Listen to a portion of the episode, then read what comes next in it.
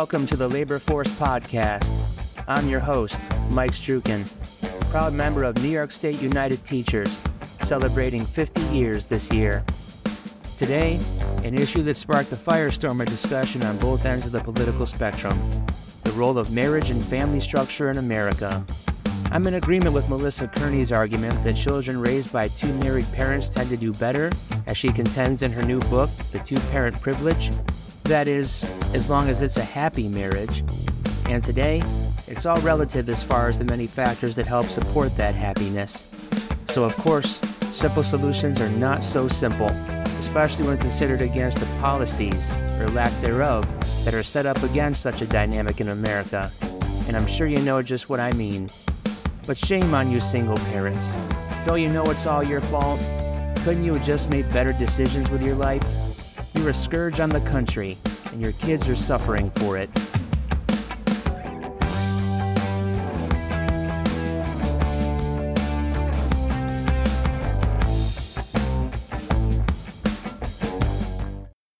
Millions of boys growing up without dads in their house. You've identified an issue. There's a, a reams of data in here to really support your, your conclusions. But what can we do about it as a society? And be more specific with respect to Bloomberg, with people who are running companies, who need to employ people, who need to keep the economy going. Why is this so important to us and what can we do about it? Okay, well, the first, I'll start there all of the thing, you know, all of the emphasis we have in our policy debates about increasing skills, increasing employability, increasing access to family sustaining wages, all of that should take on heightened urgency when we realize that it's not just affecting the economic insecurity of individuals, but is really spilled over into the social sphere pulled men apart from families in a way that's really weakened society and has ramifications going forward. So also investing in you know the skills of non-college educated adults today will have this generational effect of setting kids up in homes where they're better able to succeed in, in the education system, to develop their own skills, to be more productive workers in the future, and um, you know contribute more to a positive society. So all of that takes on heightened urgency when we recognize the impact it's having on families. Gotta love Bloomberg and their pro-business bent. But that part about life-sustaining wages, I'm with you there. Yet then it's all about being a good worker bee in order to contribute to society. Let's go on. Outside of that, I think it's really important, and again, potentially uncomfortable, but important that we reestablish a social norm of two parent families for kids in this country. The fact that 30% of U.S. kids are now being raised outside a two parent home, more than in any other country in the world, is not good for U.S. kids. It's not good for families. It's not good for the single parents whose economic security is undermined, and it's not good for society more broadly. We need to be honest about that commit to you know strengthening families as part of our policy response to increasing income inequality, eroding social mobility. It's a compelling argument, all things being equal, but there's more to the story. As journalist Jill Filipovic writes for CNN in her op ed, the problem with all this talk about two parent privilege, and I'm in total agreement with her, as this country, as we sit here after 40 plus years of runaway capitalist pillaging, is decidedly unequal. The problem here is that simply knowing that something is statistically better doesn't solve the underlying issues. It's like telling someone in a food desert that organic vegetables are healthier. They might want them, but they can't access them. Similarly, for many Americans, the path to marriage and stable family life is obstructed by systemic issues that plague us and must be addressed. Now, what's intriguing is how Kearney's findings are being co opted by conservatives to argue that liberal values and policies have eroded the nuclear family, leaving children worse off. But let's look closer at the facts. It's not about a cultural rejection of marriage or a feminist disdain for the nuclear family. Most people still aspire to get married. The real issue is decades of policymaking that have exacerbated inequality, undermined the working class, and left many men underemployed and adrift. These policies have made it harder for women to control their own fertility and find suitable partners, particularly for those without college degrees. And that is where the decline of marriage is more pronounced. College educated Americans may marry later, but they have higher rates of marriage and lower rates of single parenthood. And this discrepancy is not about rejecting marriage, but about economic stability and opportunity. The stark inequities also emerge along racial lines, reflecting a multifaceted problem.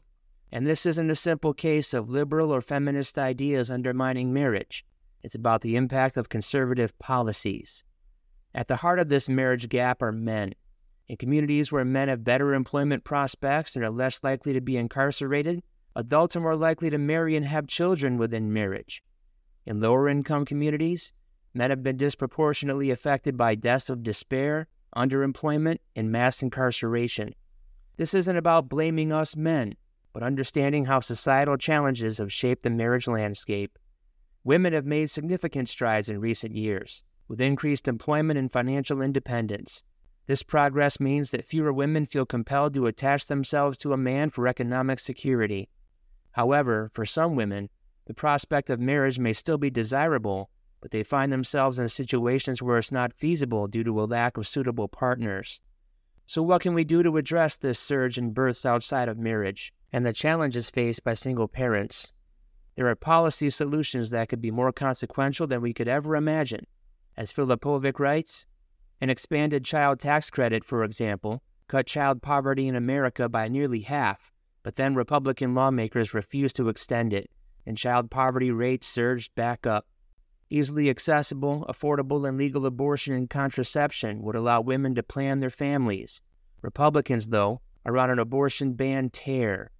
A universal child care scheme would help single parents to work, which would in turn raise their household incomes. Republicans oppose it. A higher minimum wage would put more money in the pockets of families who need it. Republican led states are less likely than Democratic ones to raise it, and Republicans in Congress broadly oppose a federal increase. As unions currently fight for workers' rights and better treatment, the most prominent Democrats are standing in solidarity with them. Republicans have spent decades gutting union power. Democrats have tried valiantly to increase the number of kids who are insured and can get health care. Republicans have opposed them.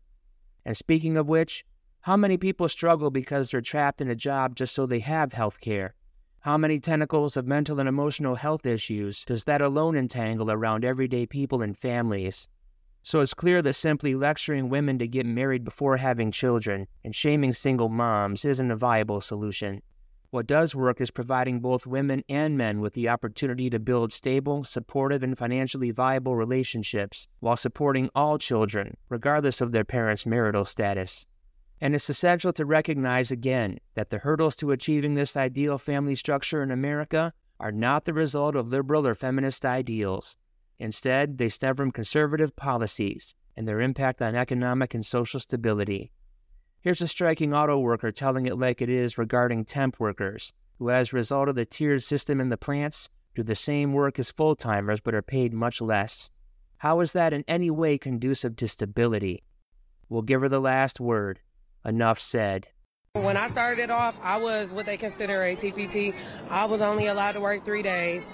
It was a struggle. I, w- I had one kid at the time, a single mom, and they wanted us to, you know, do backbreaking work like everybody else, but not, we don't get all the benefits. So I know exactly how they feel because now it's even worse. They're forcing them to work seven days a week.